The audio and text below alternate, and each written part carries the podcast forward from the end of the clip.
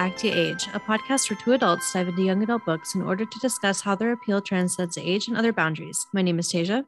And I'm Corinne. And today we are talking about Tower of Dawn by Sarah J. Maas uh, with returning guest, friend of the pod, Jesse. Hey everybody, really excited to talk about everyone's favorite Throne of Glass book today. Jesse, noted Chaol Stan. Um, There's you know, dozens of one. us. uh, if you've been listening to our Throne of Glass coverage, you know that Tasia and I are not like anti Chaol by any means, but I wouldn't say we're like at the level of Chaol Standum that Jesse is. So we had to invite the expert here today, and we're very excited that you're I, here listen, to join us. I have a type. I call it the Kermit. and self-explanatory. I don't, I don't have to go any further. I think that makes a lot of sense. That makes a ton of sense. Um, but before I guess we get into this book today, what's everyone obsessing over? What, what's what's new? What are the hot jams? What's the 411? Jesse is our guest. Would you like to go first? Um, sure. Okay, so I'm gonna try to be cool about this. Um, so I have some honorable mentions here because um, I have also read the Game Changers book and been obsessed with them. But uh, as I've listened to your past couple episodes, I know you guys have talked about it a lot. So I don't need to go go on. But Listen, we all just have a hive mind about it. It's I'm just, in love with fine. Shane and Ilya, and I still am. Yeah. Um, I also liked uh, what you're going to talk about. Um, so I just want everyone to know I read it, and I also like it. I also okay. read um, A Lady for a Duke recently, and I know you guys talked about that too. So I read it also. I can be included in, in the hype. All right, so here we All go. All very good options. Yes. I'm very sorry about these. Okay, so last month I read the Curse Breakers series by Brigid Kemmerer. and it starts with uh, A Curse So Dark and Lonely is the first one, and it's it's a very basic Beauty and the Beast retelling. Uh, it it's good. It doesn't do a ton with the the the story. I recommend it. I really enjoyed it. Uh, it, it it's kind of cool because the main character Harper is a, a, girl in DC and she gets thrust into this like magical world and she tells people that she's from DC and they, they think she's from the kingdom of DC, like D-I-S-I. It's very cute.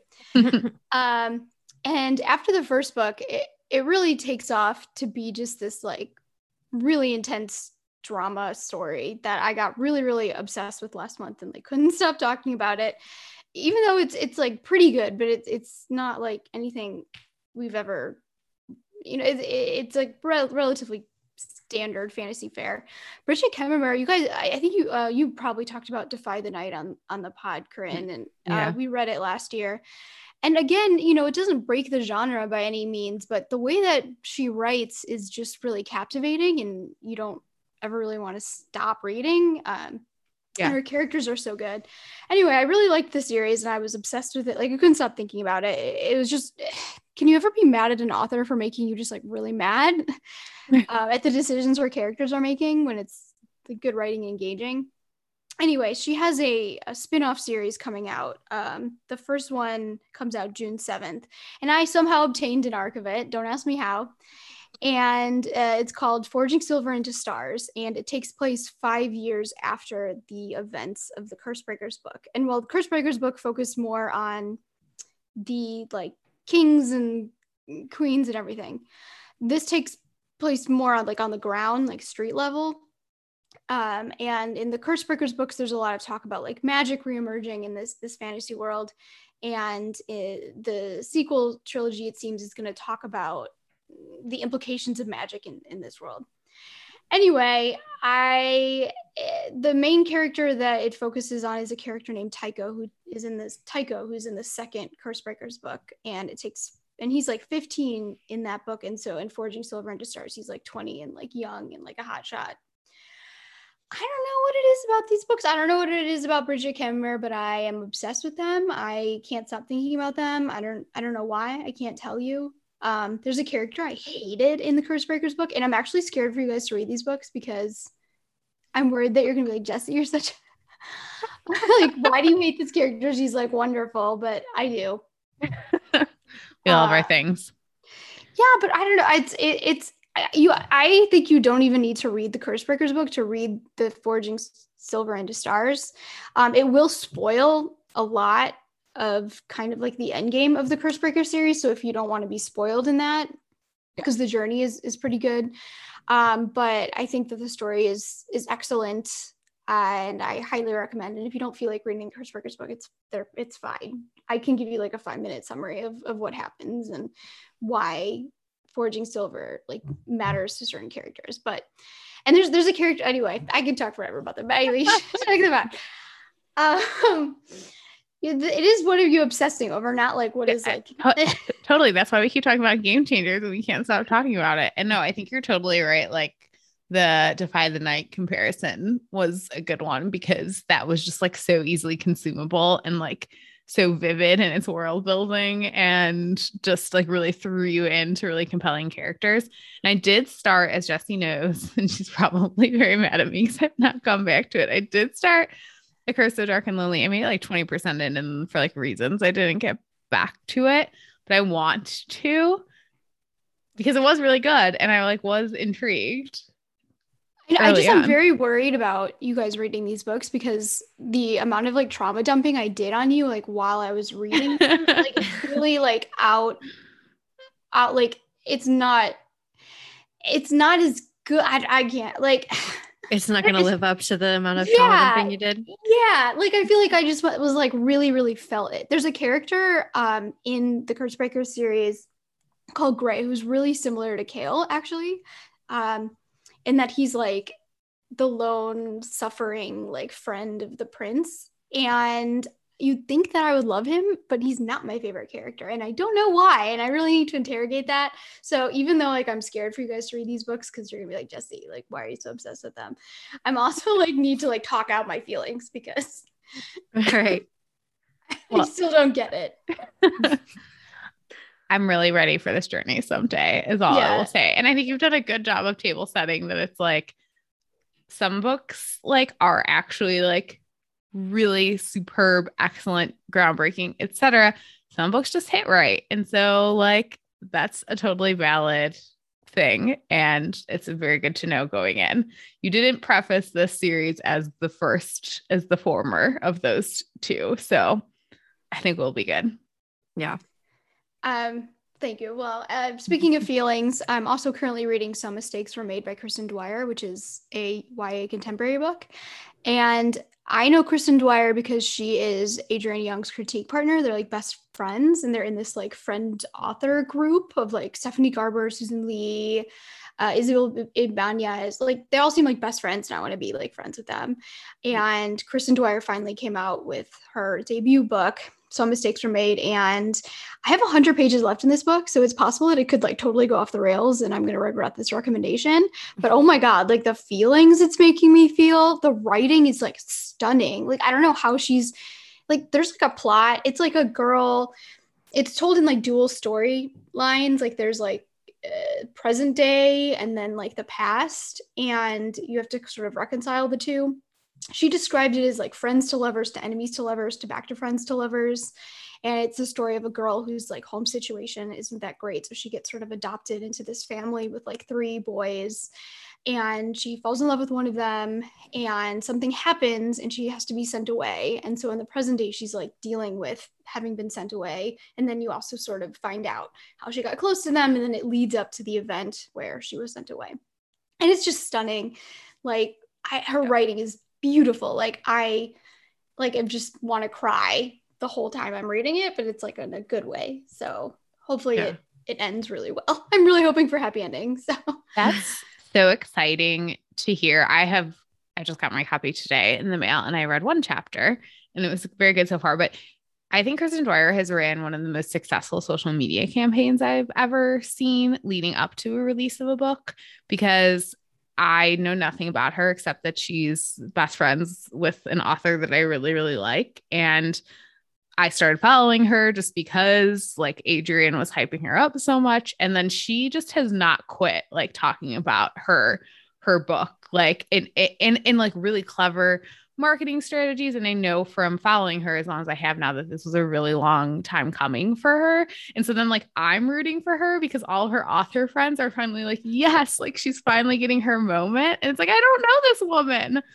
Uh, so it's it's good to hear that it's actually living up to the hype because it could have easily not with how much like buzz she's created very successfully so uh, around her book. So yeah, Tasia, she writes sort of like Maggie Stiefvater in that like magical way, but it's like contemporary YA. Like there's yeah, no reason fantasy. to be like as magical as it is. I don't know. I don't know what she puts. Yeah, I feel like I totally understand what you're saying. Like while you're reading it, and it makes you just want to like weep from just like appreciation of it, of like yeah. the prose itself, and just um yeah, I'm color me intrigued. Yeah, good one.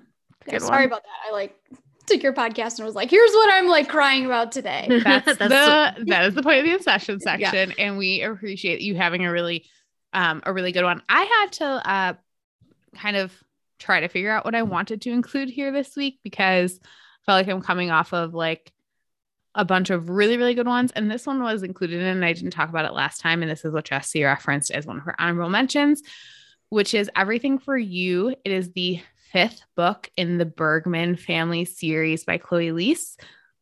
And uh, it is the first queer romance in that series. It is about one of the kind of golden retriever younger brothers in the Bergman family, which is a family of seven siblings, two girls at the beginning and the end, and then five boys in the middle.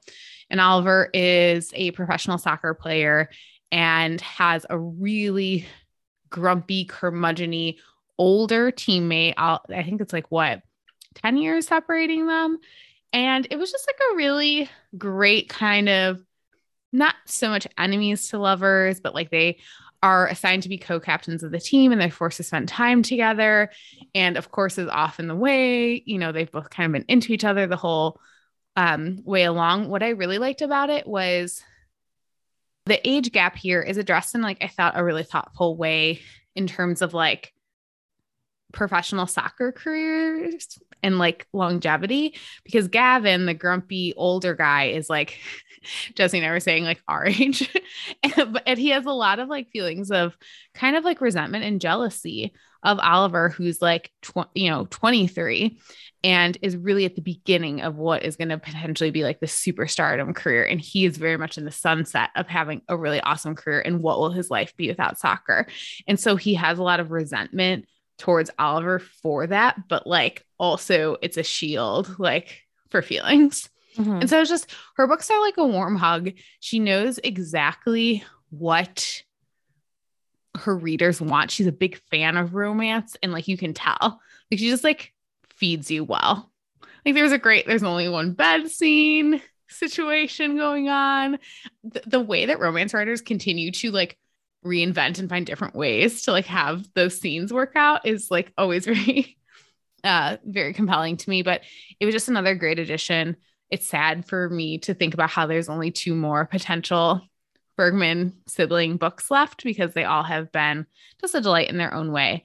Uh, but luckily, she is having her first traditionally published romance come out later this year via Berkley. These have all been self pubbed. So I'm just very happy for her as someone who's been enjoying oh. her books a lot. And good, that's why I can never get one. Yeah, I think they're like hard to get through like libraries and things like that mm-hmm. because she mm-hmm. self-pubbed them. Um, and I think too, like she's an author that is like very good on her own. And I can't wait to see like what her books are like with like professional editing, like and, and things like that through them too, mm-hmm. because I think they're like a little bit diamonds in the rough right now. Like there's some things that like could be tweaked and improved upon. And I think she's just gonna get better and better. It's gonna be great. Yeah.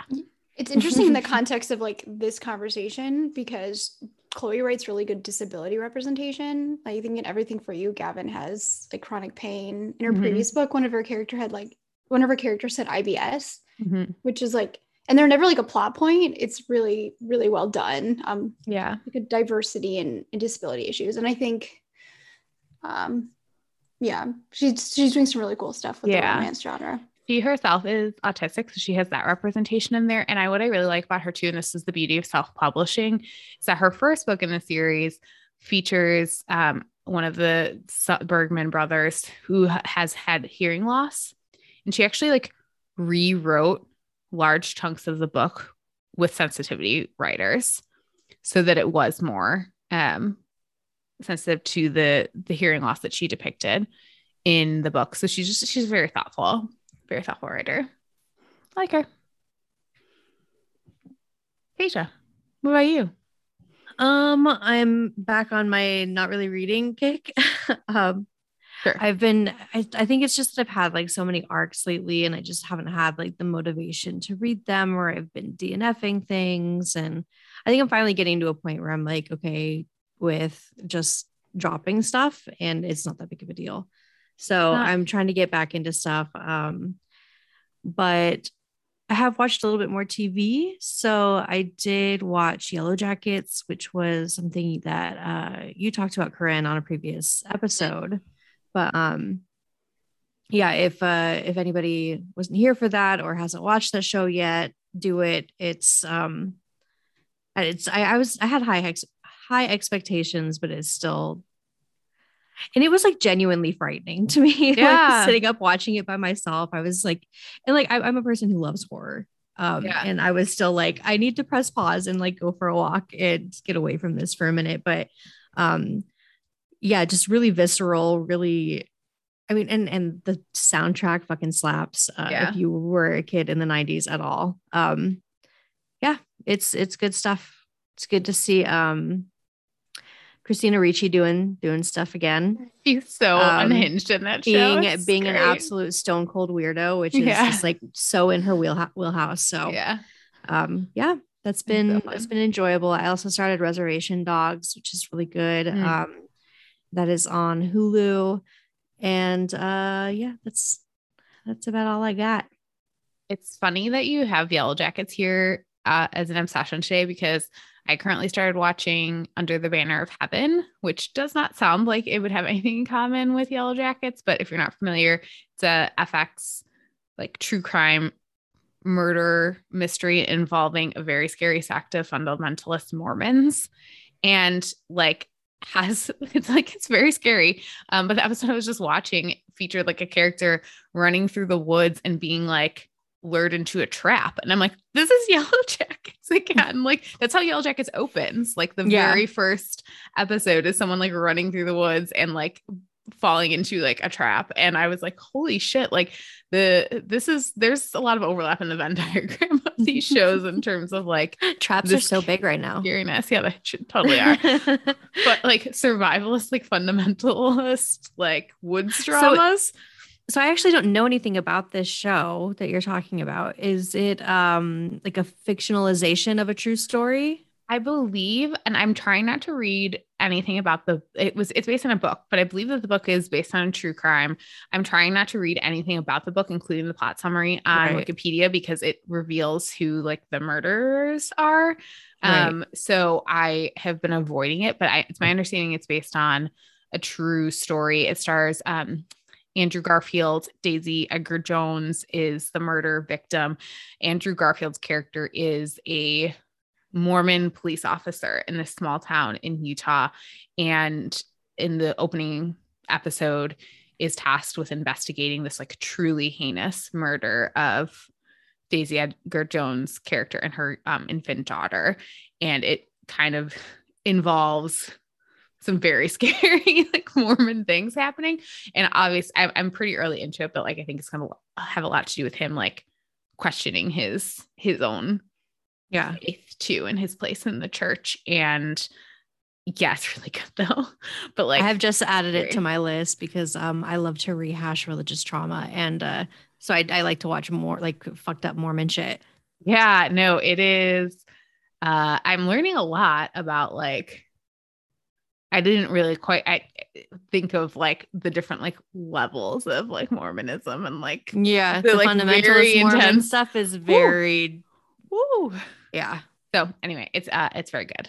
Um so yeah, what a what a mood we've set here. I know. Tower of Dawn. I talked about two YA things, so do I get extra credit? It's like this isn't my fucking fault. I think I get some extra credit. You do get extra credit. You do. You do. I know we we did like the bad thing. We opened with the wholesome and ended with like Mormon murder. There's plenty of murder. No. Oh, there is. There is a lot of murder. Breaker, but it's like off page murder. Yeah, there you go. Um, there's some like warfare murder and uh Throne of Glass. We're all coming full circle here. Here, listen. Is it really an obsession section of the podcast if we're not talking about a porn or a B murder? so here we are. On that note, let's talk about this book that has neither. Um, again, we've like given up on like there's maybe murder. Light of Beach. I know. I was doing. I was There's some mentally doing the same thing, and I There's looked at Jesse was 100% going. murder. Okay, well, this a is little bit of why. porn. A little bit It of There's like might have been- scary murder. Like you like hunt down the like the, Yeah. the healers with the Well, this is the problem with us um, not doing like a formal summary anymore because I don't remember. Um, and if you've been listening along to us in chronological order, you know that we were supposed to like do this earlier, and apparently the murder of this book just left my brain. Yes, um, I guess let's add lib a summary here. Um, Chaol is sent off to the southern continent with Nesryn to try to find um, allies and also uh, to work on healing rehabilitation following his injury at the end of Queen of Shadows. And yes, there's a murder. Uh, the the rulers of the kingdom, whose name I've also forgotten, uh, has several uh, sons and daughters, and one of the daughters has died, and they think it's a suicide, ultimately revealed to be murder, um, essentially. And um, what else we got going on? Friends, Yrene, healer, meets Chaol, hates him because she's from Adarlan and her people were He's the uh, oppressor. yeah, he's the oppressor.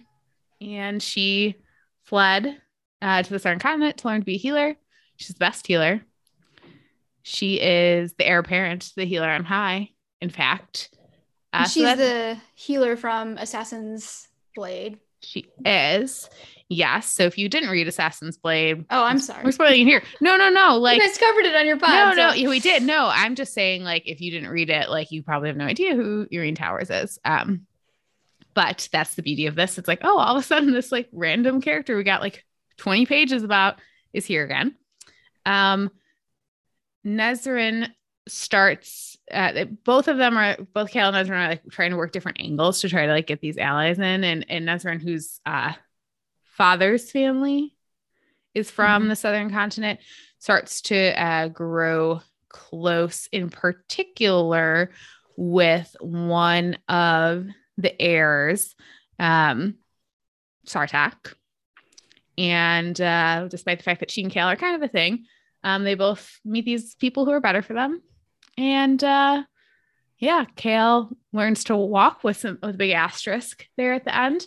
Um, and uh, and him kind of figure out like what's going on with the Valg and how to like kind of push them out and how to kind of heal the people who are uh, infected with them. And at the end, they get the allies. They figure out like that basically the daughter who was mur- was killed was uh was murdered by another daughter who's possessed by a Valg. And uh, And Ma- Maeve is a. Val- Yeah, I think we find out Maeve is Yeah. uh, the Valg queen or whatever in this in this Yeah. one. so that's about it, James. Spider spilling secrets. Uh, Lysandra's um uncle. We meet him Ah, again. yes. Um, and find out that that's indeed who he is. Yeah. and that he uh is a shapeshifter. Yeah. Great job. Good job. That was impressive, actually. Thank you. Thank you. I, I, I like how I sit here and I just like watch Corinne. I know. I'm always like, let's let's us as a collective ad lib. but you get going on such a you get going on such a good I know, tear I that I'm like I don't want some to interrupt you. I don't know. Uh, I mean, just the like the a- the audacity to be like, I'm gonna write a book like Empire of Storms, and I'm gonna end it where I end it, and I'm gonna say, oh, you think you're gonna get the end book? You're gonna oh no no no no no, we're gonna give you your favorite character, Chaol, a whole like 800 pages of Yeah. him gallivanting on the southern continent. We're barely gonna mention Aelin and everyone else. Like the audacity. Yeah. Like, SJM's got those balls of fucking steel, man, Yeah. to do to do that. can you imagine like reading this in real time? And like I love Chaol, but after the end of Empire of Storms, I would have been like, absolutely not, man. Yeah. Like, and then to end this book with like a little bit of like, oh, Aelin, remember how much you love her? Yeah, she's being hella tortured right now. Yeah. Yeah, remember that. Yeah. remember how she's in a box right now? It's so cruel. And like also this was supposed to be a novella. And then SJM's like, JK, I need 800 pages to tell this story.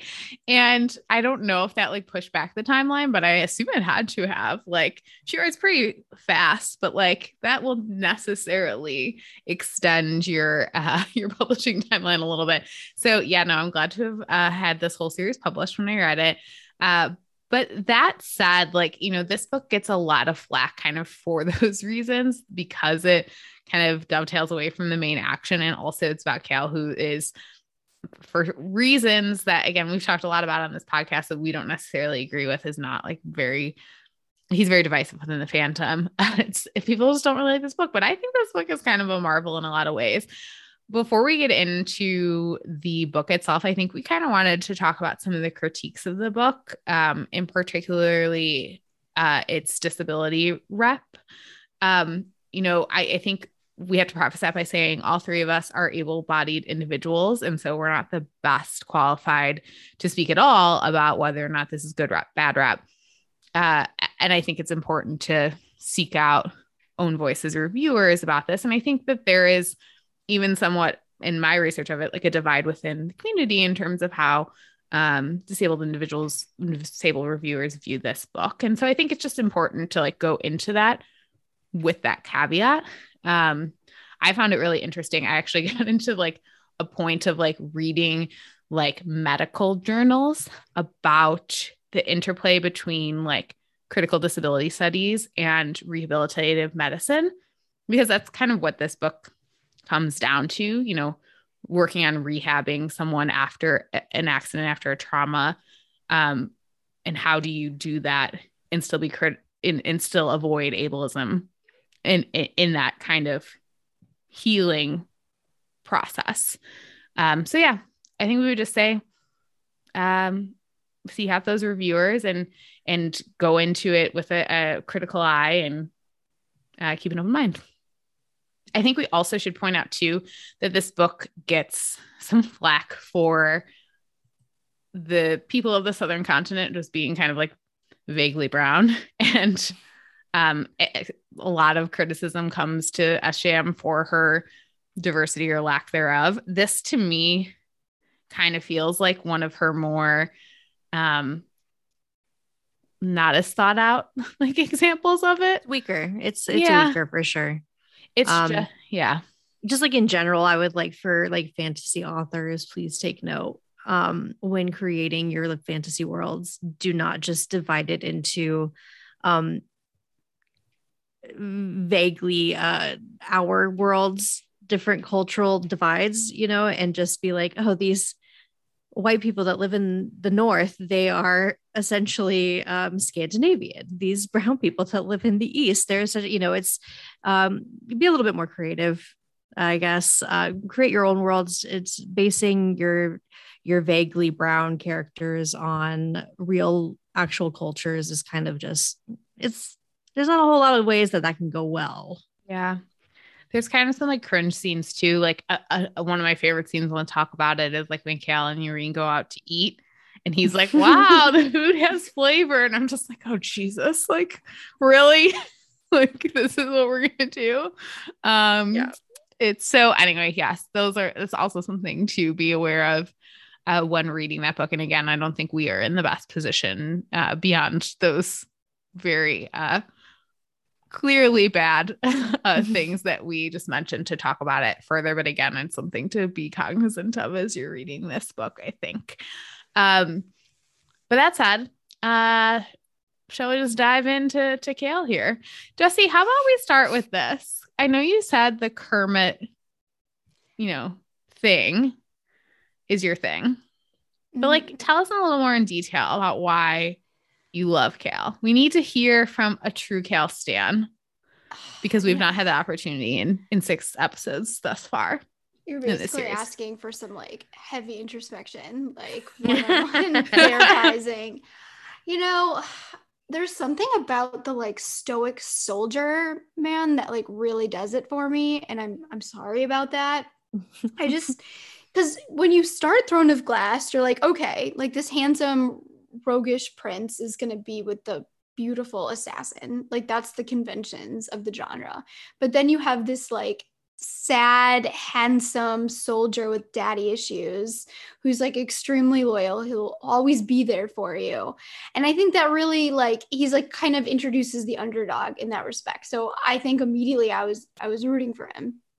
Um, and I, was attracted to that, you know, steadfast loyalty and, you know, knows his way around like the sword or the sword. um,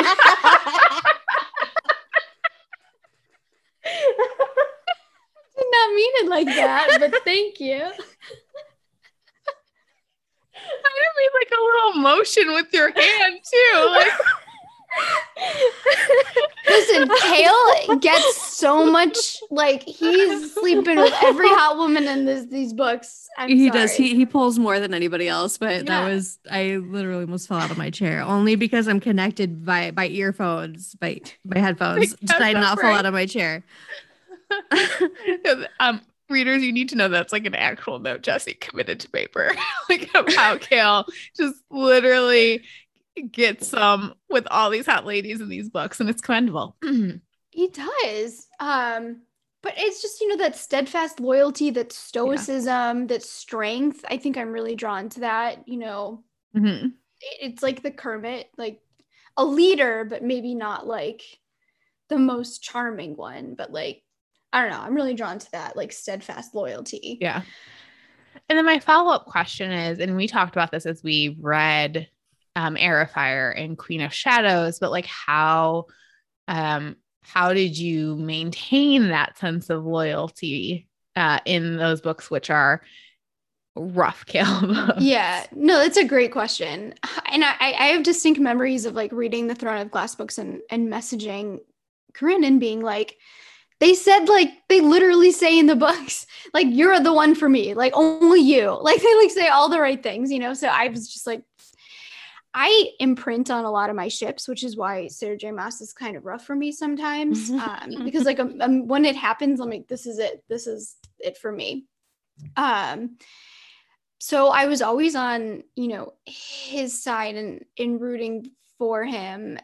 And it was hard. There's a lot of tough looks for Chaol in these books, but I think I always wanted, but I think it's hard because a lot of the issues with Chaol are rooted in the things that he and I like view about him that are so good, like loyalty and like being there for his brother Dorian Dorian and and I think that's what we see in this book is him really grappling with the things that he really loved about himself being just like destroyed in front of him and I think that's a journey that I was really drawn to because that's interesting to me. Yeah. It's not, you know, the inner struggle that he goes through with everything that he thought he knew about himself being wrong in some ways. Yeah. That's that's fascinating. That's that's what's interesting. That's character development. That's how you really get at the crux. You you you take someone's wound and you like squeeze it you know? Like yeah. i feel like Chaol has the most to unlearn out of like our main characters in this. Like he has a lot of like um debriefing or whatever that he has to do to kind of step away from that. Like because he was the one out of the three of them out of Aelin Dorian and himself that was like the most loyal to his kingdom despite all of its wrongs despite everything that he himself had even had to do in service to that kingdom knowing that this king was like a bad person. Dorian was close enough to the to the issue that like you know, you know, he was like the rebellious child that was like, fuck you anyway. But Chaol actually believed in this stuff for a while. And so he had the most um un- unpacking of his own like shit that he had to do. Yeah. And, and so I, it does make sense that he had he had to have a whole book dedicated to that. Mm-hmm. I love like the stories. Like there's always in like every Scooby gang, if you will, let me borrow that phrase. Like everyone has like a magic thing, but there's always like the one human that like their humanity is their superpower. Mm-hmm. And and I think in this series, like it's Chaol. He's just like a like a human, like like like us, you know, like but it's his he has to use his like smarts and his ability to train and learn and process and change in order to be a really useful valid member of the group. And i think he eventually like proves it. I think he proves himself a lot but at the end of the day he's able to prove himself even more and he's able that's to- a really good point too because he tends to be the person like that character that human character usually tends to be the person that focuses on the individual rather than the big picture because um, the others are so focused on like this is a huge world changing war thing that we have to fight. And that human character and it's true for Chaol is um the one that's like well what about this like this you know who are you hurting in service of this greater you know the greater good or whatever? Exactly. And we see that a lot in this book how yes calling Aelin a monster was totally uncalled for and the way yeah. that he goes about it is horrible but you see him grapple with that in this book when he says she could be if she was unchecked but i know that she is a good enough person and she has the people around her uh, rowan included that will that will help her and help you know guide her and so yeah.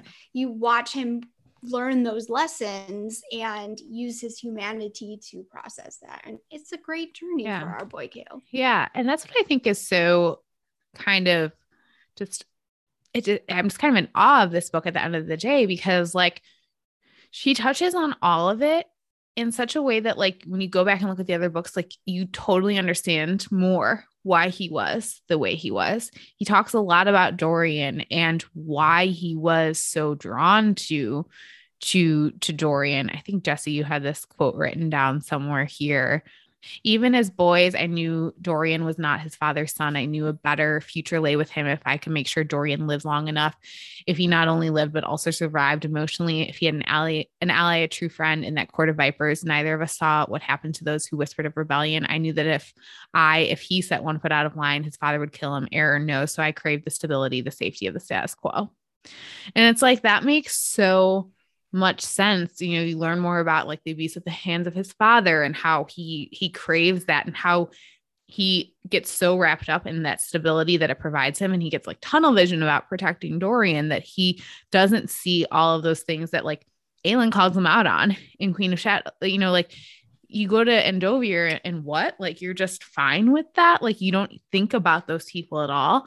So it becomes such a cog in the wheel but his reasons for getting to that position are so good but that doesn't mean he doesn't have work to do to unpack those things. And so we get t- we we we see that. We see him admit how badly he handled things with Aelin and how badly she handled it too. And honestly I think it's like one of the more emotionally mature things I've ever read in again we're, we're I think we're past YA at this point of the series but like in YA or even like just you know, romance generally, this idea of like having a really important foundational love in your life and like why it's not going to work and like not resenting the other person for the the hurt that you caused each other. And really growing to understand it i think it's i have never read anything like it. I was going to put some quotes in here but it ended up being just like pages upon pages where he's talking about like what Aelin meant to him, how hard it was to give that up. But like ultimately, it came down to like he was always going to be loyal to Dorian and she knew it. And they both found the people who who could get them where they need to get as individuals and like the respect he has for like Rowan and Aelin and and mm-hmm. how he has it now with Yrene. It's just it's so beautiful and full circle. And then to tie that all up with like those emotional wounds and tie it into the magic system here, I think is just like really good fantasy work from Sarah. Like how this bit of dark magic that he has within him is feeding off of him. And he has what to me felt a lot like Aelin's journey in Heir of Fire, mm-hmm. this emotional reckoning, this like rebirth, this pushing through um, this darkness to get to who he really needs to be. I just think that that all is so is so well done and honestly like it's tied up with this disability stuff which is complicated and we alluded to but it's like almost doesn't need it because it's so strong on its own you know mm-hmm. Yeah, the um, real journey is his mental health yeah, yeah. Not, that's why in the end, when you know he, he's not cured, you know, he's not like a hundred percent yeah. Um able-bodied again or something. He still has a disability, but now it's not. It's not about like the physical limitations his body might have. It's it's that he's in a better mental space to move yeah. forward with his life. You know, Yrene as a healer, you know, again, as a, a doctor, essentially, for all intents and purposes in this world, says, I wanted to heal you. And he says, You did in every way that matters. So even yeah. though, you know, he still has that, he goes from a position of, of really resenting the, the position he's in, the physical position he's in, and, in his disability and his need to use a wheelchair, et cetera, and to move to move past that as part of his emotional healing journey is is just it's beautifully done i think. And, and it really affects me and, and just makes me connect with him in a way that even as someone who liked him all along like i'm, I'm really all bored after this right. book. So you're oh, happier to root for him now that he's not an ass. Yeah no. I don't want anyone i i, I like complicated characters. Mm-hmm. Chaol is like in many ways one of the most complicated characters in this series and like has one of the most rewarding series arcs i think because of the payoff of this book. That's great. Yeah and it is sort of magic like jesse mentioned that you know sarah would write a book like empire of storms and then throw this book in a book that's like pretty much solely dedicated to this very polarizing character. But the fact that like when I finished Empire Storms and I was like, oh my God, like I, I don't hate Chaol, but I don't want to go be with Chaol right now. I need yeah. to follow this thread. Um, the fact that I got, you know, a couple chapters into Tower of Dawn and I was fully in. Like that in itself was a magic trick that she was able to pull yeah. me in so thoroughly into that story when my mind wanted to be somewhere else completely. And that's just like a testament to how well done this story is. Really there are is. certain authors, and I think you guys you mentioned this in your even your Charlotte Wheeler book uh, episode. There's certain authors that you just have to trust that they'll mm-hmm. take you there. Um, and I think SJM is is one of them. I, I think that there's something to be said for really straightforward storytelling where you know what you're gonna get and you're totally fine following those arcs. Yeah. But for how big this series is, you talk a lot about second books in a trilogy. I mean, Queen this isn't a trilogy, so Queen of Shadows is like that murky middle of the trilogy, and that's like the bottom for so many characters. And because Aelin has her bottom in Heir of Fire, I think a lot of people give less credence to Queen of Shadows as the bottom of a lot of other people's journeys because Aelin's like the lead. And so that's what Tower of Dawn does so well, I think, is being like, yes, like Aelin's the main character. But you know, there's so many other really interesting, fascinating characters that yeah. bought and some have to, shorter. I have to be really immature for a second, but you said Aelin has her bottom in Heir of Fire, and I was like, yeah, she does. Shouts to Rowan, Rowan Whitethorn. We are really going for it today, friends, and I love this. For all us. inadvertent. It is, but it, but is it like I think I like your headspace, Jesse. to us, yeah. I mean, and yeah, that's that's a really good point. I never really thought of it. Uh, like, I think Queen of Shadows is definitely like Dorian's bottom, and oh I'm sorry, I've ruined that now. it's, it's Dorian's moment of rock bottom and it's Chaol's moment of rock bottom, and it continues for Chaol in this book, and we see more of it for Dorian in in Empire of Storms. I don't think it's a, a spoiler to say we'll see more of that in Kingdom of Ash. Readers are more willing to give understandings to characters. We're we're very well trained in being like okay this character has like magic and it's being you know it's oppressing him. And yes like their emotional journey is rooted in that. But Chaol's just like a regular guy. Yeah.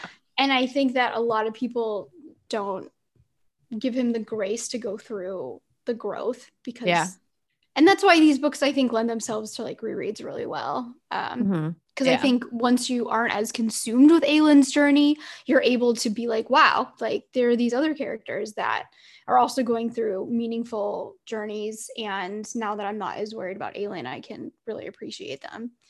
So that's what I say to all you Chaol haters. Go mm-hmm. back. And also just think about how young he is. You know, he's what, like 20 years old? Yeah. What 20 year old boy isn't like a piece of shit? Like just full stop, you know, like it there's a lot of growing to do around that age in maturity. And maybe he handled his breakup not great, but I mean, you know, got through it. Yeah. I I give him a lot of like grace where it comes to his like breakup. Yeah. And Aelin deserves a lot of, you know.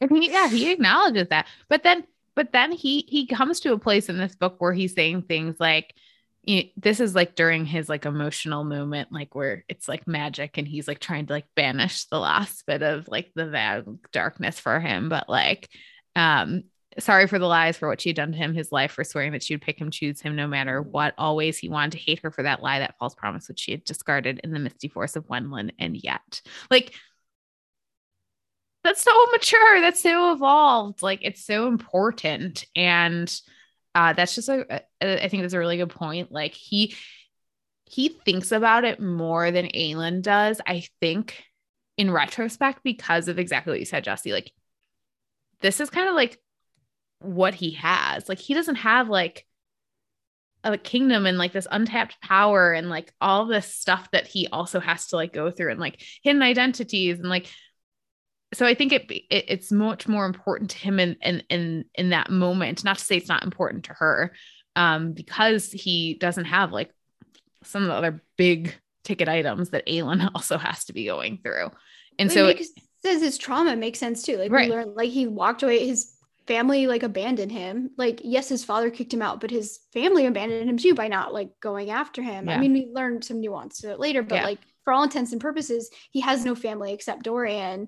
And then Aelin, you know, who said, mm-hmm. I'm going to be your family now. Essentially, that's what that means when you pledge yourself. And yeah, you're young and you, you know, you grow and change. Yeah. But I, I can easily see, I think most people who have ever been broken up with can easily yeah. look back in their life and remember a time when, yes, you absolutely knew that the person that you're pining for wasn't the right person for you, but you don't want to be alone. That person yeah. promised something to you.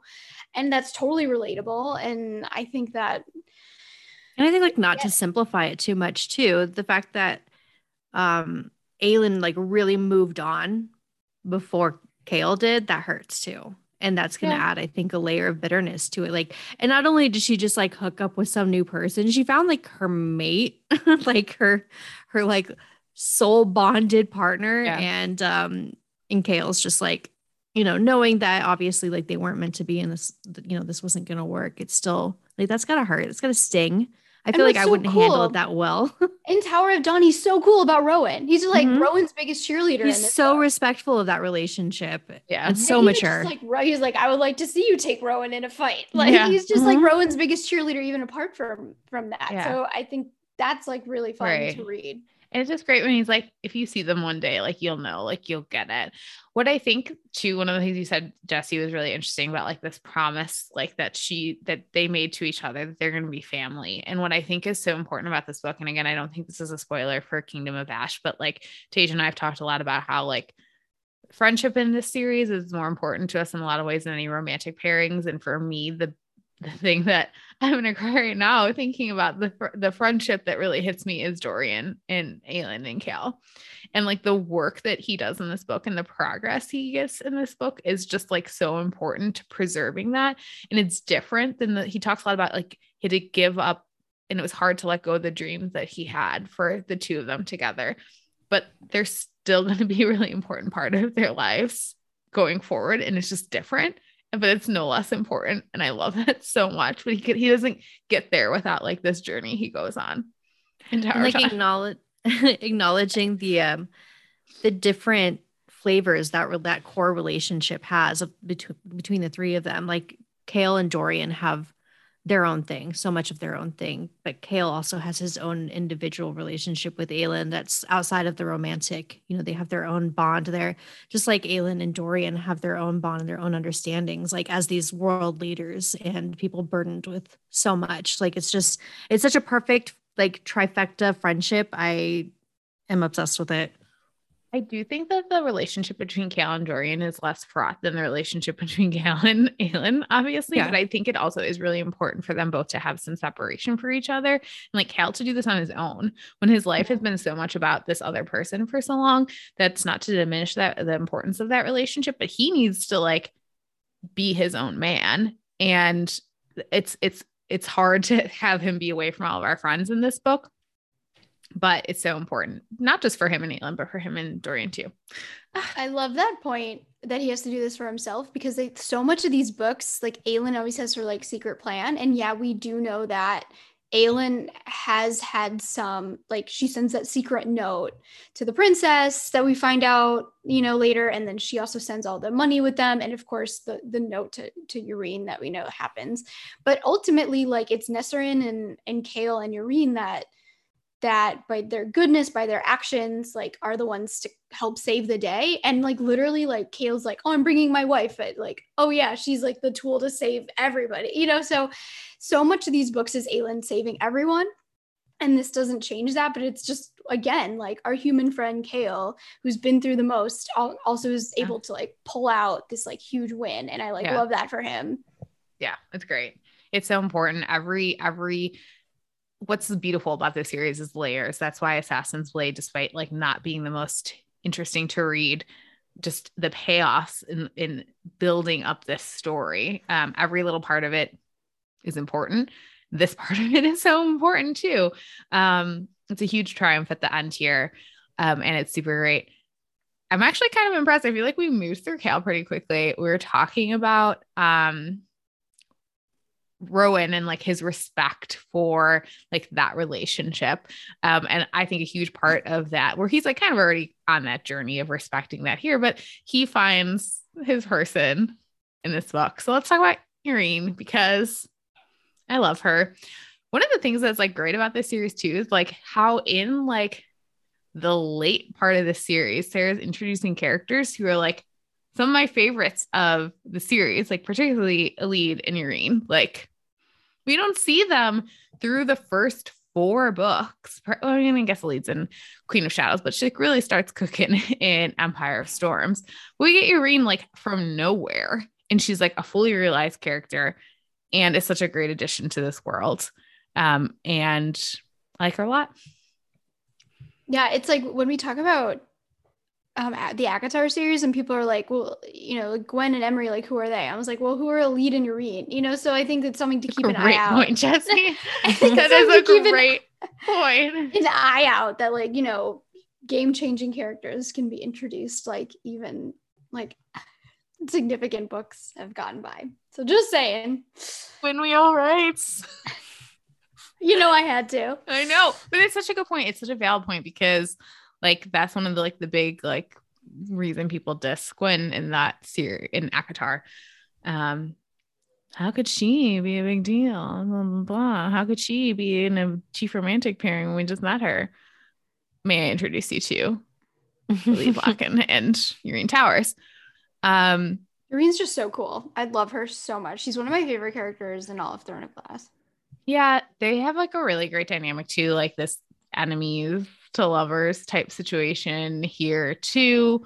Um, I really admire her her her like kind of like pulling herself up by her bootstraps. We see how just how foundational Aelin um and their brief interaction was on Yrene. And I think one of the joys of rereading this book was like I was so antsy the first time I read this book, being like, when are they going to figure out it was Aelin? When are they going to figure out it was Aelin? And it's not until the very end. And Yrene doesn't even know. Like, you don't see that on the page in this book. Like, we just get Chaol realizing at the end. So I'm like, ah, I was like, absolutely feral about that too. Yeah. I just need so, her to know now. So on reread, it's like rewarding to see instead, like, it's not like that knowledge of who gave her these important lessons. It's, it's not that's not the important thing. It's how she's like carrying them out here um, in teaching the self-defense lessons. And I also love how she like uses that as a part of like Chaol's rehabilitation as well. Like get him out, like get him to establish his confidence again in something that he knows well by having him go to the lessons that she has with the other healers. Um, that aspect of it is awesome. Um, and her own like, you know, it's it's a, it's a very typical. I feel like fantasy journey in particular to be like an individual whose like people have been oppressed and hurt by the ruling power and then to like kind of grow and evolve and realize that an individual person who might have been complicit isn't a bad person but that doesn't matter to me that i've like seen this story several times many times before because like i just think it's really well done here and it's important it's an important part of Chaol's journey but also like her own in in coming to terms with how she does want to go back to Adon, how she wants to fight, and like how how is she going to do that when the people that she thinks or the people who are like in charge now, like Dorian essentially, are still part of that problem. And so it's it's seeing her like learn through Chaol that there is good to be had and it will be better, like under Dorian's rule, is is really nice to see as well. Anything else? about Yrene. Mm. No, that was pretty good. Look at us go, friends. I'm really proud. um, I also would like to shout out Yrene for like basically being a boss bitch, like around all of like these royals who all like love her and like she like uses it and manipulates them. Great the scene where she pushes what's her name in the pool is like oh, scary. It's but so like scary. badass. Yeah. So yeah. scary. She was pissing me. I oh. mean, after that, she like chilled out a little bit. Some people, some people just want to be dicks until you push back at them a little bit, and then they're like, okay, like we're yeah. on more of an even playing ground now. But yeah, up until then, she was a real asshole of a friend. So I'm glad that I like to see Yrene uh, literally yeah. push back on that. Yeah. I would like to point out too, again, with the caveat that like we are not in the best position to speak about like the disability rep here, but like it is really nice to me, like how Yrene is like always encouraging Chaol to like do things on his own. Um, and like is very pivotal to like him no longer thinking so negatively himself about his disability. Um, it's really encouraging. I think then this might be a good segue into Nesryn because I think one of the most frustrating things on a reread when I was particularly on the lookout for ableist things, the, the most um, jarring examples to me came from Nesryn. And I don't like that as a plot device, as a way to show like he's not meant to be with Nesryn because like she's not accepting of his disability. Uh, there that to me is not great. I don't like seeing Nesryn like engage in those those types of ways of thinking. Um, but I also think it's just like maybe not great storytelling as a way to like paint the the the difference between these two women. Um, yeah, you don't have to make one look bad to make someone yeah. else shine. And like it's not, it, yeah. And it there's only like a few instances of it. And one of the things I think is smart about this book is like it keeps Nesryn and Chaol separate for a lot of it. Um, because Nesryn has her own journey. And I do love like a lot of her journey um in this book, but that's probably my one frustration. I will also say, I think I texted this to like one of you, maybe both of you as I was rereading. I'm like, I just like I like Nesryn a lot. I like Sartaq a lot. I like like where they end up. But like a lot of the the in between stuff, I just want to read the Kaelin Yrene stuff in this book. Yeah. And I feel I bad about it. Really believe, like, I don't know that I really believe the romance between Nesryn and Sartaq. Like, it feels more like it's uh, something that's being told to me rather than something that I'm seeing. Um, yeah. especially like there was that scene when um, you know, he's like, "Oh, I've loved, I loved you even before I met you because of the stories I heard about you," and I'm like, "Okay." Like, I don't yeah. know. It just, it didn't there it didn't connect for me. I like I like it because I wanted Nesryn to have somebody really, I guess. And someone but, um, fully accepting like her how badass she is her. and like, yeah, totally. Somebody who wanted her, not somebody that was using her as like um, a consolation prize. You know, she deserved to be loved and wanted for her on her own merits. Um, so I loved that for her, but I just thought that um the relationship just wasn't built to the point where I was like really actively like I don't feel a whole lot about it, I guess.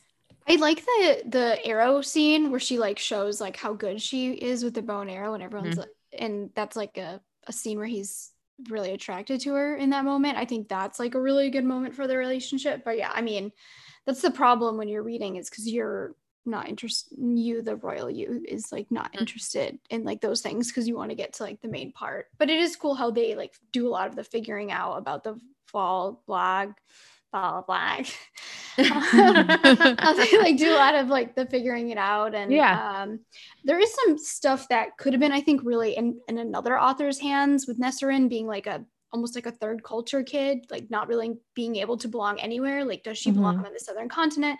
Does she belong belong up north? She's captain up north, but like her father's family, and her just being really embraced by um, a lot of the the different tribes. Um, so I think there are some really good moments there that aren't really mined for as most um, as much emotional impact point.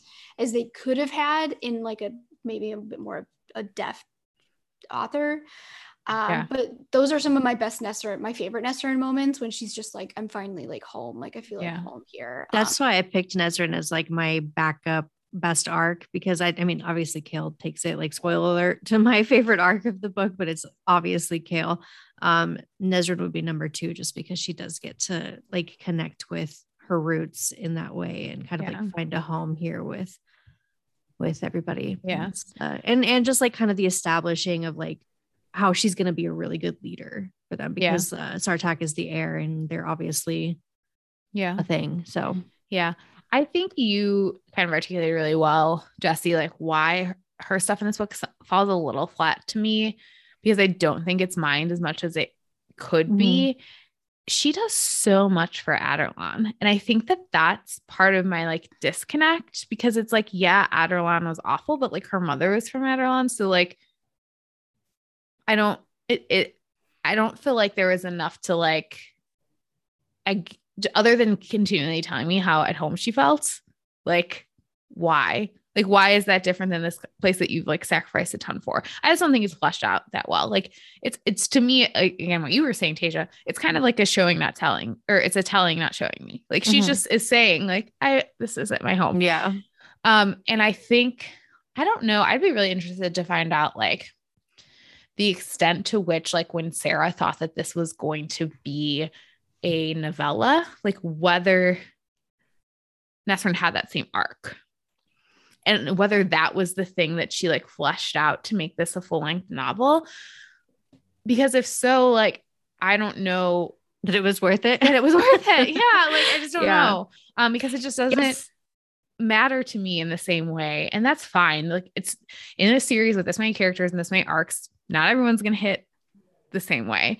But yeah. at the same time, I do think like it's the maybe one of the weaker ones in terms of like how it's executed. Well, and like you've mentioned, like with lead and with um the other characters that we get, like in Yrene, obviously, um, that we can be introduced to characters later in the story and have them built up to be fully fleshed, developed characters, but that doesn't really feel like what happened to Nesryn necessarily because she kind of started as like a, a side character that was like, you know, getting a spotlight here, but it, her story wasn't fleshed out enough, or it was just kind of like what needed to happen in order for them to learn specific information that they needed for like the long game. Yeah. But um, Nesryn as a character wasn't really fleshed out enough for us to really be like, oh, I care about what's happening yeah. right now because we cared more about what was going on with Kale and Yrene. And it might go back to like the issues we talked about at the top with like how Sarah treats her characters of color in this book. Mm-hmm. She might just not be the best person to tell the story. Yeah. And that's why it feels flat and doesn't feel as realized. Maybe to me. I don't know. Um, I, I, do think the the end of their relationship between Chaol and Nesryn is like handled like pretty pretty well. Yeah. Um, the way that they both kind of come to that understanding that they like Chaol thinks like they had done things out of order. They hadn't mm. really like talked, which I think really tracks because in war, like if you're really close to someone, like I always think of that that scene in Clueless where they're like driving on the highway and then they start making out like right after they get off the highway. and it's because like that adrenaline and everything a like that point. that's like a an effort like not not an aphrodisiac but uh, the I mean, yeah. of that Yeah. yeah, like Mhm. make you feel like so i totally buy that like in war like when you spend a lot of time around like another hot person you're gonna like hook up with that person and like be close to them but then like the moment you get a chance to breathe you like realize that like you know you're both hurting in various ways and this wasn't like right and like you can kind of like part ways um gracefully so i thought that actually was handled well even though it's pretty quick and Yeah. uh, it's efficient Yeah. No, I agree with that. Um, I guess those are like the big characters in this book. We we've got allies coming now. We didn't spend really at all. I mean, I guess we can talk about it more now, but like the romance here, we can talk about it soon as well. But like, I think the Chaol Yrene romance in and of itself like has some really good, beautiful moments in it too. I guess maybe we can't get um into it more in in swoon but i just want to like acknowledge that because i feel like we kind of like brushed past it. Like they're they have great moments in this book. Oh they're one of my favorite ships i think. Um i might be one of the only people that think that but their their moments and their on-page intimacy both in terms of like how well they get each other and um their sexual chemistry yeah. uh like really really work for me. And there are moments in kingdom of ash of like casual intimacy between them that are some of my favorite romantic parts of the whole series. And i think that when you know you have two characters that just like get each other like that that's and really magic. I think because i don't identify them as like one of my favorite chips in this series i like forget. And then like rereading it i'm like oh i have like stars in my eyes. Like this is like it's so good. It's so sweet. It, it it's there's so many good romances in this series. Um she does a like really good job with it. Although i will say i was like very stressed out rereading their first time together because like she almost just like got herself killed by pushing what's her name into the pool. And then like they basically are like you better not be here in the morning. Like what? And then they decide to stay and that's where they're gonna do it? Like what? Old. yeah. Yeah. Um i do wonder too though like they have one time together where Chaol is like fully able-bodied again. And i don't know that like in the grand scheme of like representation here like whether that was the best choice. Like i think it probably would have been a stronger choice to show like how strong their like sexual relationship was like given like who he ultimately is at the end of this book. Like still having you know a disability to some extent that waxes and wanes and etc so that was just something i kind of thought about too this book could have used a sensitivity reader i think we can all agree yes Also, I don't want to be like a party pooper, but like them getting married at the end felt weird, like just super fast. I know it's a fantasy story and it doesn't matter, but there was a part of me when I read that that was like, uh, okay. Like, it's was- very fast and there's more stuff to come that's fast but Yeah. i will say when you're like bound to another person magically like you really yeah, don't that's fair. have a choice and it Chaol's just like if not married, very awkward. yeah it sort of just read, read to me that Chaol was just like overcome and like that's why Yeah. they got married yeah it's weird though like i don't know why it feels different than Aelin and Rowan, who are also married and like haven't known each other for very long. But it it, it Yeah, does. that's I like think it's months, right? Like like a couple Yeah. months is different from they're, like, they're in the southern continent for a couple months. Yeah. yeah. So why does it feel? I don't know, but Well, it does. because. Aelin and Rowan were from Heir of Fire, you know, so they have Heir of Fire, Queen of Shadows, true. and Empire of Storms, and they just have the equivalent of Empire Storm of Storms. I don't know why it's just like a couple more books difference, which is Yeah, really the equivalent of a couple of months. But I don't know, it just felt really fast. Yeah. But it does, you know, more or less make sense because of the whole life bondage thing. Like, why not? yeah, no, that's a good way to look at it too. Yeah. But I do want to apologies. Mention just like kind of the political. I think I labeled it Oh, yeah. political nonsense. Um, Oh, yeah, I see that. um, it's just like really w- smart. I think to introduce like a flying army that can like like at one point one of the characters like yeah like the birds can go against wyvern, you know, because the parties are very unmatched. and so you, I think this book out of necessity, I'm very hot. I'm going to take off my jacket. Uh, like by necessity, like this book has to introduce a lot of like um, things that make a lot of, of sense, and and it works for me, even though it's a little heavy-handed. Although I will say, I absolutely screamed when Chaol has to like give Yrene a fake place where Aelin and everybody are going, and he's like, "Well, I got to think of some like random place." Okay, like Skulls Bay, and then there you know that they're there. It makes me like yeah. furious. I mean, it ends up being okay, but when I first read that, I was like, Chaol, you fucking did it. You ruined it. Like, like you were like you but like you busted. Like you can't do one thing right, but like it ends up being it ends up being fine. But it, I just like it felt like more yeah. ammo to the people that hate him that he like sold them yeah. out by accident. Yeah. I was furious. Well, it's good it's to so clearly by accident though, because yeah. he's like, where would she never? She would be? never go. like, and I, and, and that's fair. Yeah, and I think that fair. that's like a like a uh kind of like clever, but like not as like hot button way to show like they're just slightly off kilter from each other. They're, they're the disconnect and their understanding of each other is not as deep as they thought it was. And I say like less hot button because it's not like laced with the same vitriol that he had before. He's like, no, no, like, why would she go back to this place where this like bad stuff happened? Like, I don't see why he, she would ever do that. And it's just like a very understandable mistake, but I think just like kind of a nice little nod to like the fact that they're just kind of like ships passing in the night in some regards. Mm-hmm. There are some moments. There is that moment where he says, where he's like ruminating about Aelin, where he says that, you know, Aelin was indeed growing, changing. She was growing into a queen, but he knew there were no restraints, no inner ones, and how far Aelin would go to protect those she loved, to protect her kingdom. And if someone stood in her way, barred her from protecting them, no lines existed to cross within Aelin in regard to that. So I think there is a recognition of him about that that no one is willing to say. Like no one is willing to say that. Yeah. And Aelin herself, like, is like, like, you know, is able to like find those lines, but no, like, it's a totally fair thing to say, and it's not mean to Aelin to recognize those things. Yeah. So I know it's, it's something it's, that she questions in herself. We see this, like, yeah. she wrestles with it a lot. And I don't think it's fair to like be mad at a character for thinking that like great power should have checks. Like there that's not a bad thing. Like yeah. power should be there. There should be checks on power. Yeah. Uh, totally. Uh, we know that we can trust Aelin.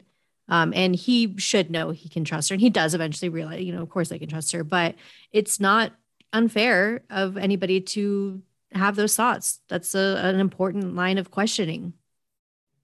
Yeah. So I just, you know, critical thinking, everybody. what? You mean that?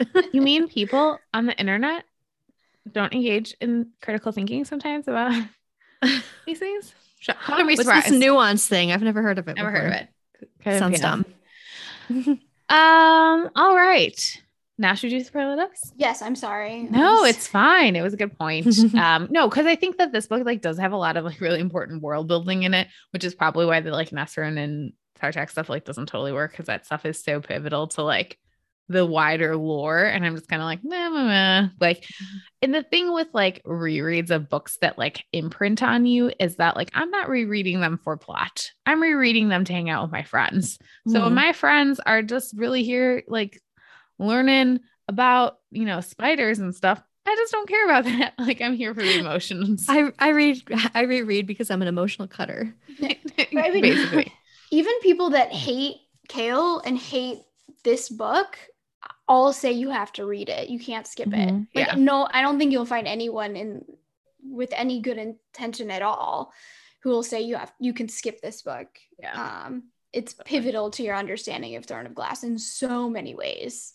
Um, a lot of people do like a tandem read. I find that to be confusing. Um. And that's coming from someone that has done a tandem read with like other books, like um, Game of Thrones. I think lends itself really well to doing a tandem read with the yeah most recent two books. But this one wasn't meant to be that. Like I understand the inclination to want to do that, but I just don't think it lends itself really well to a tandem read with Empire Storms. Yeah. I wouldn't recommend it, even if you hate Chaol. It's super unnecessary to do a tandem read. Yeah, yeah, I think you have to just. Also, I like emotional pain brought upon me by books, and I like feelings of peril I feel at the ends of Empire Storms is part of the experience to mm-hmm. be left hanging and then have to read 800 pages of something else. Um, no, I'm masochist that way. There are enough like Easter eggs and like references of our friends from home. I think that would make it worth it, even if you like can't stand Chaol. Which give him a chance. Like think about it. Oh. Why do you not like him? Anyway, all right. Superlatives. Uh, favorite quote. Jesse will go with you because you have several written down here. So do you. Okay. I have two. Um, I have none.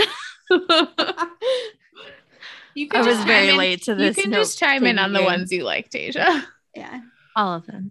Okay, so good. my first one is I'm coming home, he whispered to his brother, his king. Beautiful. Beautiful Chaol in reference to Dorian. And I just love every instance that he thinks about Dorian in this book because they are lovely.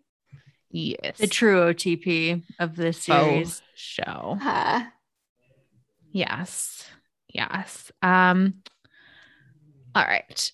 Uh this next one um let's read the whole thing. It's kind of long. Both mine are long, I guess. Please, he said, but she was heading for the door. And if she left, he had let them all go. He had walked out himself too, but with Aelin, with Dorian, with Nesryn, he had let them go and he had not gone after them. But that woman backing toward the door, trying to keep the tears from falling, tears from the hurt he'd caused her, tears of the anger he so rightfully deserved. She reached the handle, fumbled blindly for it. And if she left, if he let her walk out, Yrene pushed on the handle and Chaol took a step towards her. And this is a big emotional moment. It's a great, like, moment of reckoning too of like his emotional journey and like how he's acted to all these other characters and his guilt for leaving Dorian after the Valg collar gets put on him. You know, his his guilt and all of his feelings about his relationship with Aelin, his guilt over how he's handled things with Nesryn, but Yrene's his like line in the sand. Mm-hmm. I just love that. GSC. Um, so these two are like connected, so I'll just read them together, together real quickly. Uh, the darkness belongs to you to shape as you will, to give it power or render it harmless. He surveyed the darkness, this piece of him. He did not balk at it, and smiling at Yrene, he took her hand.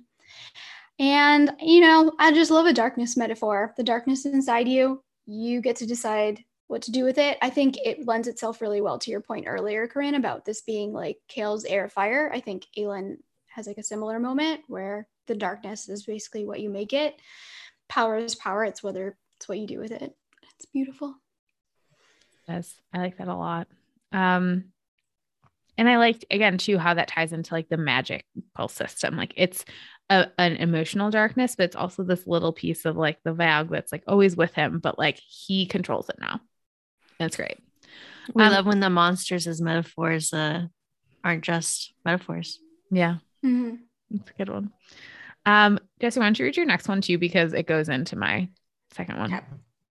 Chaol looked up at last, blinking away tears as he scanned his wife's face. Every beautiful line, those golden eyes, a gift, a gift from a queen who had seen another woman in hell and thought to reach back a hand, with no thought of it ever being returned.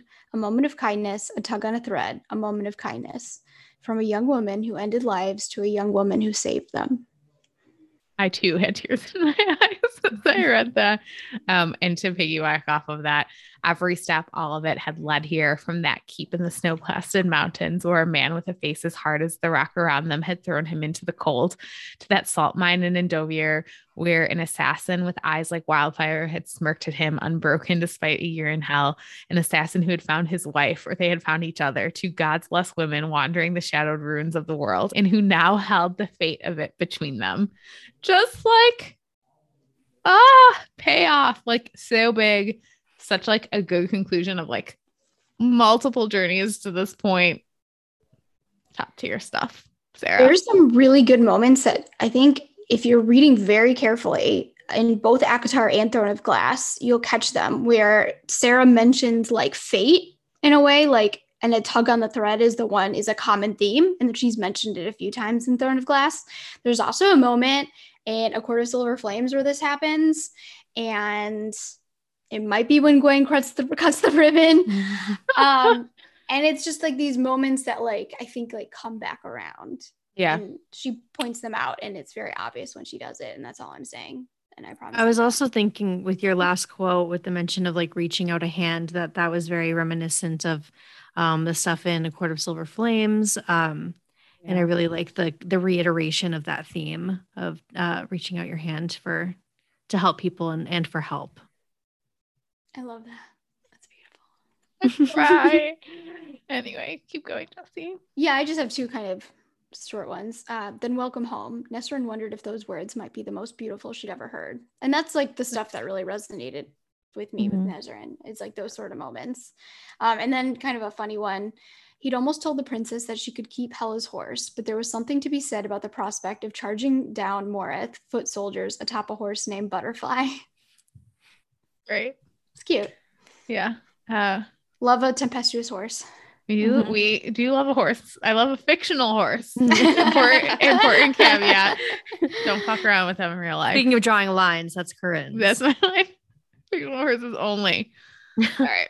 I think uh, we all are kind of in agreement here on character and arc. I think. Mm-hmm. Yeah, we all were in down the same. Jesse, we'll let you do the honors, even though we kind of hinted at it already. Yeah, so I actually found like emblematic quotes for both of mine, and I'm very sorry about this, but no, beautiful. Um, so Chaol, I think, is the arc here for all the reasons that we talked about. But this quote in particular, I think, is why I I gave him arc. Um, he'd once balked at these sort of those sort of questions, might once have even balked at the idea of letting magic touch him. But the man who'd done those things feared those things. He was glad to leave him in the shattered in ruin of the glass castle and i'm not really talking about being like healed by magic here i don't i don't think that's necessarily what he's talking about i think he's talking more about like the one of the reasons that people like hate him so much is how much he like hates magic you know and and like the fact that now he's like letting magic like into his life and the fact that he's glad to leave him leave him there i think that's like emblematic of his journey yeah. um in in less of a literal sense uh, I have some other quotes here. He talks about being lighter. He talks about like how Aelin would have seen, you know, laughed at him, you know, how the man who had stumbled out of her room after she declared that her cycle arrived, now sitting in this fine room, mostly naked, not giving a shit about it. there are a lot of these quotes where he like looks back at the person he was and um, it sort of spells out a lot of the change there. Yeah. I was like the quote you have noted there too about how he had like he um I didn't really learn to manage pain, but like he he felt like he deserved it, and like that self loathing, which yeah. is something we didn't talk a ton about. Like his feelings of guilt for leaving Dorian after Sorsha's killed, and Dorian is is left chained with the Valg. Like he's that's such a big part of why he's so low, and it's so upsetting. Um, but that's why the, what you said earlier, Jesse, where he says to you know I'm coming home to Dorian. It's just mm-hmm. it's a good reckoning. Uh, and then Yrene's my favorite character here. Um, I just love this quote. I might not have battled kings and shattered cla- castle, she said coldly, voice shaking with anger as she continued her retreat. But I am the heir apparent to the healer on high through my own work and suffering and sacrifice. And you're standing right now because of that. People are alive because of that. So I might not be a warrior waving a word about may not be worthy of your glorious tales, but at least I save lives, not end them. And I just love that quote so much because we constantly talk about and see these like badass soldier warrior women. And I love that. I love seeing that. But to have like a, you know, someone be like, I am a healer and I am worthy because of it. And don't you like look at me for one second like I'm not worthy because I can't like throw a sword around. Yeah. Badass. Yeah. He's like so smart too. Like I love that like we know she like studied really hard and she like worked really hard and like moved up the ranks in the Torre like really quickly. Uh, pour one out for the the book nerds out there, like because the, she's one of us. I think I'm gonna claim her, a studious type. Yeah, retweet everything you said. All right, shall we swoon?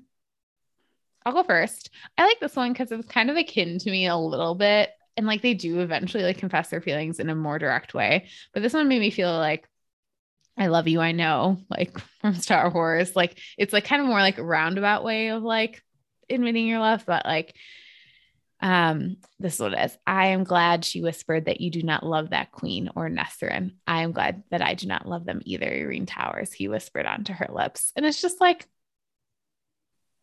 that's nice. I don't have anything else more to say about it. It's just nice. Uh, Tasia, would you like to go? Sure. Um, Chaol had only kissed her temple. We fight all the time already. It'll be nothing new. He added, Do you think I'd want to be with anyone who didn't hand my ass to me on a regular basis? And I just want to shout out, like, Chaol's gonna type. We love it. Chaol's gonna type. It's yeah, also- Miss Piggy. Very true. Um, also, it's big Canthony energy. hmm We love to see it. We love to see. They're gonna vex each other forever. And it's gonna be complicated by the fact that they're magically tied together. But you know what? It'll be okay. All right, Jesse, what you got? Also, a side note, why was that one like highlighted in very intense? Oh, I, When I was it taking made me notes, read it like 20 times. Oh, I was like, I don't want anyone to steal these. You can steal the other ones, but not not these. These are my favorite. I like how you did that, but did not communicate that what the, the code was to us. So, you know what's weird is I kind of intuited that. I was like, you know what? I bet this one's important. But Yes. yeah, because of that, it also my eyes kept going to it. So I read it about 50 times today. I'm the most obnoxious guest. You guys, uh, Jesse just comes in and takes like all the lines. To be fair, I'd already had these highlighted, so I already just like went in and added them. Fair, totally fair. All right, go ahead. It was like waking up or being born or falling out of the sky. It was an answer and a song, and she could not think or feel fast enough. Um, and that's they're kissing, and, the, and then the It's beautiful. I uh, I Beautiful. really like. It's hard to write a kiss scene, and it's hard to write like a special kiss scene. Yeah. And to use like certain imagery can be like cliche or purple prose or whatever. And I thought this was a really good example of like beautiful writing. Yeah. It kind of reminds me of like that passage of like Manon where she like I was flies on a literally just thinking that. time. Of course you Literally were. was just thinking Of course that. you were. um, and I think to bring we haven't mentioned the words Manon Blackbeak in this episode, so gotta get it in. Um, yes, beautiful. Um, I have one more swoon, and this one I, I like like flirty Chaol. It's great. I thought you never stepped in to help me, he said dryly, raising an eyebrow. In the chair, yes, you have much further to fall now. Chaol huffed a laugh, then leaned in to whisper in her ear, Will it be the bed or the couch now, Yrene? Woo! Saucy. Also, just shouts to Chaol being so extra and bringing that gold couch on the ship back to Adarlan. You fucking dork. Yeah, dark. Love it. It's so extra. Jesse, keep keep going here. his, she was his, and he had never had anything he could call such, wanted to call such. And I read that not as like a possession, but just Yeah. like Yeah. someone in his life that like loved exclusively him. Like, Yeah. I think it's a nice callback too to like that scene where they do go out to eat and he thinks about like he was just Chaol in that moment. mhm, Like they're each other's. Get to be them tr- their true selves. exactly. Um, here's some really mushy ones. Uh, he couldn't bring himself to deny her anything. This woman who held everything he was, all he had left in her beautiful hands. It's nice. We we love, yeah. We love a simp in that We way. do. Yeah. Um, I have a Nesryn and Sartaq moment. This is great. I'm like I'm like a total sucker for moments like these in books. I loved you before I ever set eyes on you. He said, "Please." Nesryn wept. Sartaq's hand tightened on hers. I wish we'd had time.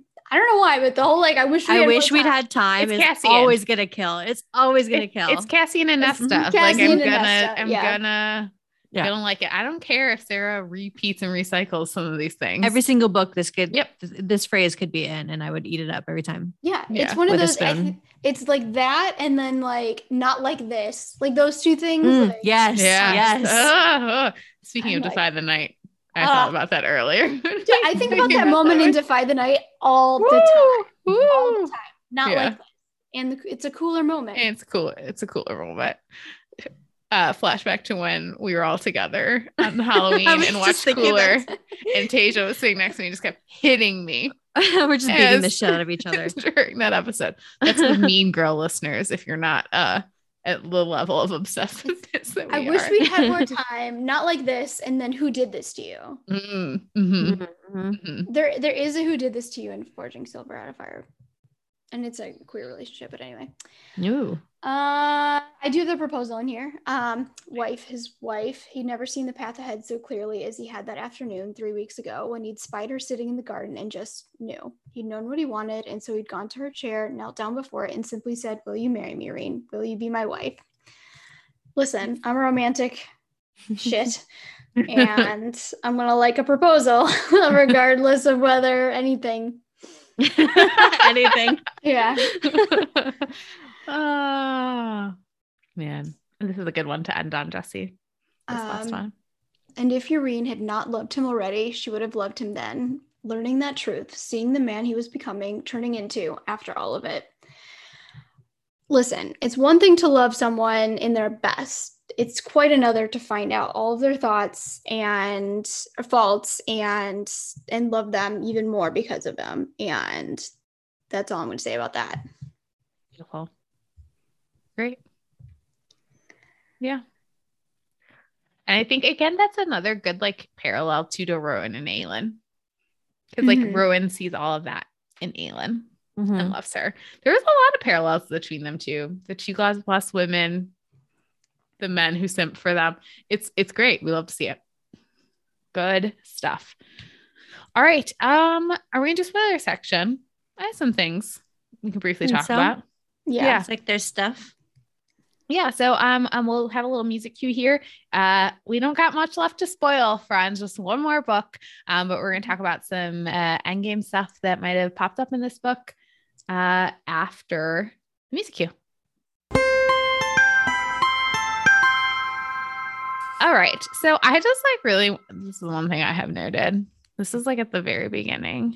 The first time Yrene tries to use her powers on Chaol. Cold filled her, burning along her limbs, creeping wider, encircling Yrene, flung out her magic in a blind flare, the light pure as sea foam. The blackness retreated, a spider scuttling into the shadowed corner, just enough, just enough that she yanked back her hand, yanked back herself, and found Chaol gaping at her. And it's like we do get the like reveal in this book that like she's gonna learn how to like heal all the people who are possessed by the Valg, but like literally this is like what she does at the end of the book, like is banish them from the universe.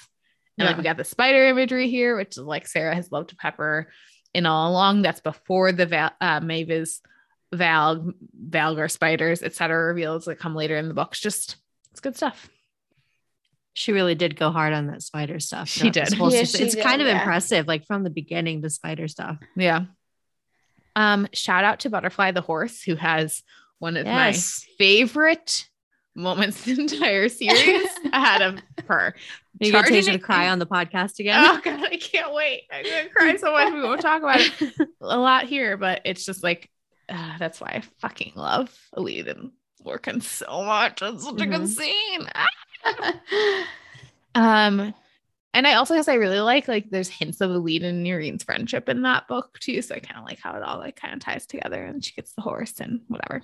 So One of my favorite moments in Kingdom of Ash. I mean, obviously like, all the reunions and everything, but there's like a moment when Dorian and Yrene and Chaol are all like sitting together, and Dorian is like, "I like Yrene. Like, I would have, like, if he hadn't gotten her, like, I would have married her first or something like that." It's just such like a cute moment. it is a good moment.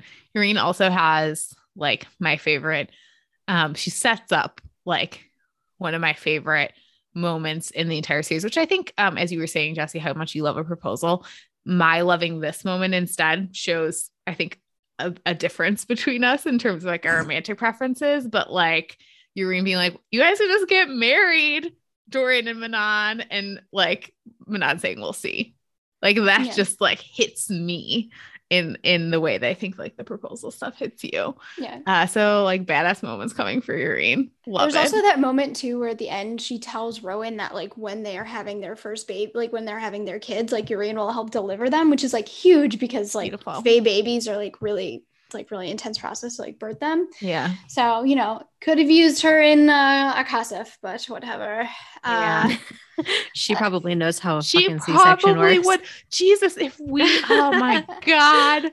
Oh my God. Seriously. Well, again, this I guess I should have said this too. Spoilers for like Crescent City expanded um SJM universe, but like yeah, man, I got a bunch of those. couldn't couldn't we just have had like these portals open then? So like Yrene could have come in to this other universe and saved everyone a lot of grief. What yeah. a good point. Damn. Mm. I was uh, like on the lookout I was on the lookout yeah, for like Crescent City stuff. And I was like, where is it? And there's like, so there's just like tons of stuff about how old the tower, like the Torre is. Mm-hmm. Um, the history books there mention the Valg. It was built right. They say 1500 years ago, and they say then later it could have been more. The weird gates bring like beasts of shadows in, rip the world. That's like really similar imagery to like opening up the universes. Um, let's see um the fae like even when the final remaining demon king slithered into the dark places of the world to hide the fae came here to these mountains. They taught the rooks to fight taught the rooks the languages of fae and men. They built the watchtower like all this stuff about the fae like coming from another universe. And then these spiders that hail from the Valg's world they're part of the vlog army and have an outpost here as well as in the Ruhnn mountains yeah, I really want to know if that is um she might just connection like for yeah. yeah. But it yeah. feels like ah I feel like I wouldn't, yeah, I, I wouldn't name a character after like this important mountain range or whatever, unless I wanted to do something like, I don't know, it could just be a little Easter egg, I guess. But like in yeah. a world where she is converging all of these universes, why right. that connection yeah. feels and I notable. do think your your mentioning of the Torre is is very important, Jesse. It reminds me a lot of the library in um, ACOTAR. And I think that that along with some of the other things we talked about with with Gwyn, our girl Gwyn, again, I think that's going to be important. The library and its history there. Mm-hmm. And then this one, I, I screamed when I read this one. Long ago, in another world and another lifetime, a land of dark, cold, and wind, ruled by three kings, masters of shadow and pain, brothers. Who do we know who likes shadows and pain? uh, oh, his name's Azriel. Yep. His name is, his name is Azriel. his name is Azriel like man i just there's a lot here and i can't I, my mind is like not able to process like any coherent theories about it anymore well we know but, in like, kingdom of ash she mentions crescent city so we know yeah. that it was on yeah. her mind so yeah. and this is pretty close to kingdom ash like chronologically it's like yeah well and again like throne of glass has to come into play in some way right yeah like it has to i'm unconvinced it's going to be as integral as ACOTAR just yeah same so many characters and Same. so many like finished storylines that I mm-hmm. think like don't need to be. I just want references. I'd be happy there with references. Yeah, there have to be because what did we learn, Jesse, when we attended her like pub day like event or whatever? She came. She like got the idea for Crescent City when she was on book tour for like Heir of Fire. Yeah, it was really early. So mm-hmm. like, I don't know. I don't know. Plenty of time to plant a lot of seeds. Sure has. I mean, and we know that Throne of Glass series, like, there's a lot of threads left hanging. Yeah, well, could... Throne of Glass is literally like could have been Crescent City. It's just like another world where that like opened up and the Fae came, like mm-hmm. colonized it or whatever. So I think that what that... a what a time for multiverse, the multiverse, multiverse I know. stories. the multiverse is so in right now. It's so why, in why right do now. I keep using so that? Fetch. It's, it's so fetch right now. Um, and like if these seeds are like intentional for her, like I don't know, maybe Asham was the hipster of the multiverse, like essentially. And then she's like, God damn it, Doctor Strange and everything everywhere all at once. Like, how right? dare you? It's like I've been holding this in for like thunder. 15 fucking years. Yeah. She did say she likes like Marvel and the Avengers. Yeah. she has said that in interviews mm-hmm. and things like that. Yeah. Wow. Um, yeah, it's but smart. It is smart. You know, it's really smart. It's a good way to tie things together.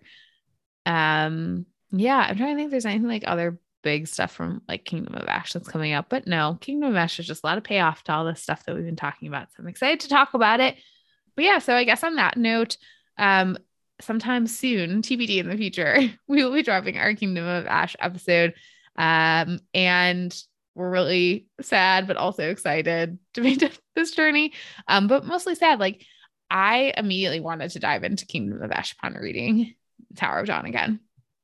So I'm ready to revisit it and spend some time with our babies for the last time uh, for a while. And um, yeah, it'll be good. Jesse, thank you so much for joining us to talk about your boy. You know, I know it was a burden it's funny because usually when usually I claim first dibs whenever you tell me you're going to be doing like a fantasy series and I I usually always claim the like most popular one. Um but this time yeah. I don't know. I wanted Tower of Dawn. So thank you for letting me come on and justice for Chaol. Um justice for Chaol. Yep. Totally. Honestly, if you hadn't picked this one, I like might have sent a wellness check to your home. Yeah. Yeah. I think we even before we were really plotting out our episodes, we were like, well, clearly Jesse's going to be on whatever we have for Tower of Dawn. You know, part of me was like, well, Kingdom of Ash, but then I was like, no, I got to do it. I got to give Tower. Uh, Chaol. No one, no one else. You've got to champion Chaol. You do, and we appreciate it. Um, but Jesse, tell our listeners where they can find you online. Talk about your podcast. Yes. So I'm on Instagram at book Jesse is better. So you can find me there talking about books and talking incoherently about curse breakers, apparently.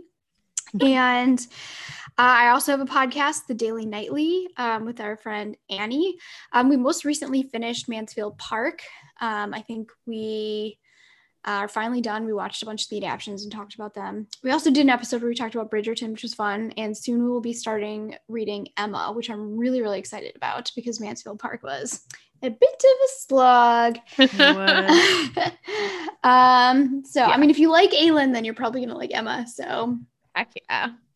That's a fair comparison. I love it. Yeah, that's a very fair comparison. Is Emma like our original hot mean girl? Like maybe. I think I think so. yeah. we love a hot mean girl. Jane, you son of a bitch. Yeah. oh man. Well, thanks again, Jesse. We really appreciate it. Tasia, where can our listeners connect with you online? You can find me on Instagram at Ragey Cakes. I can be found on Instagram at Rin underscore reads. The podcast is on Instagram at Actia Age. You can choose an email if you'd like at actiagepod at gmail.com. And as always, please rate and review us on Apple Podcast. We'd really appreciate it. Thanks so much, friends. Thanks for continuing on this Throne of Glass journey with us. We're almost at the end. uh, and we'll see you soon for that last chapter. Bye. Bye.